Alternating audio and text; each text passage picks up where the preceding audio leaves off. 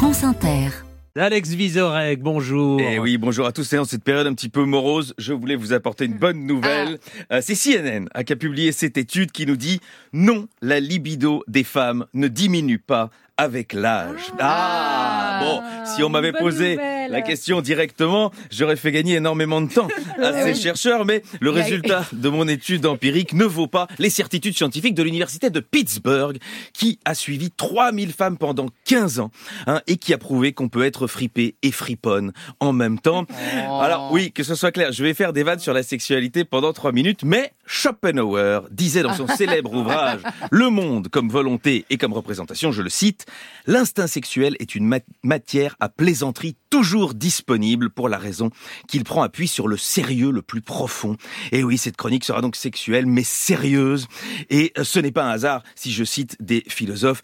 Les temps semblant incertains sur la première radio de France, il n'est donc pas inutile de bien se faire voir auprès de notre directrice. Donc, c'est un mythe que les femmes voient leur libido diminuer. Même environ 28% des femmes considèrent que le sexe est très important, quel que soit l'âge. Ce chiffre augmentant de 300% quand on les pose devant une photo de Mats Mikkelsen. Ah ouais. Qui, bah voilà, voilà, 300% d'un coup, évidemment, évidemment. Très bon choix. Mais qui a inventé ce mythe? Eh bien, je ne serais pas étonné que ce soit encore un coup fourré euh, des hommes qui, depuis la nuit des temps, pour pouvoir dire aux femmes, écoute, voilà, je pense que tu n'as plus de libido, euh, donc ce soir je vais aller dans la grotte avec ta fille. Euh, fille qui risque pourtant d'être bien déçue, car si la libido des femmes ne diminue pas, l'homme a des petits soucis de machinerie. Et oui, les chercheurs l'affirment, passé 50 ans, l'érection est en général moins rapide et dure moins longtemps, ce qui explique sans doute l'invention de les chiffres et les lettres, hein, pour que les hommes d'un certain âge aient encore un petit peu goût à la vie. En gros, voilà. Chez les... Kiffe les chiffres et les ben lettres. voilà, et voilà. Merci de témoigner, Claude. en gros, chez l'homme, la libido diminue avec la testostérone, euh, ce qui m'a fait dire que l'expression vieux libidineux tient autant du jugement péjoratif que du miracle scientifique.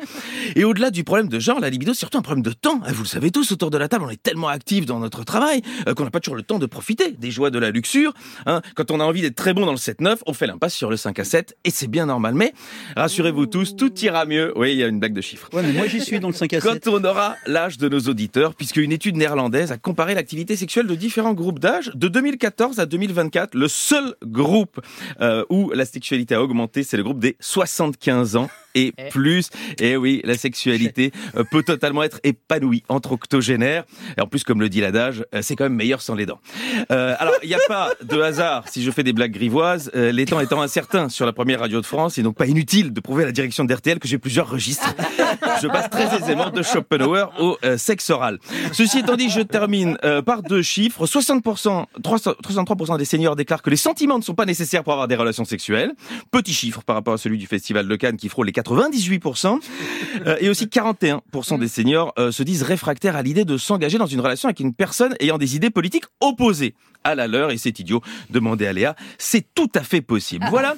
Alors pour ces informations, mais au fond, chacun Ça, fait surtout fait. ce qu'il veut et amusons-nous à tous les âges Euh, et restons si on reste vivant bien sûr euh, inchallah et c'est pas un hasard si je termine par un clin d'œil aux musulmans car même si les temps sont incertains sur la première radio de France il n'est pas inutile de rappeler à la direction d'Europe 1 que je ne pourrais pas matcher avec la ligne idéologique du groupe Merci Alex Vizorek. Les infos à suivre sur Inter.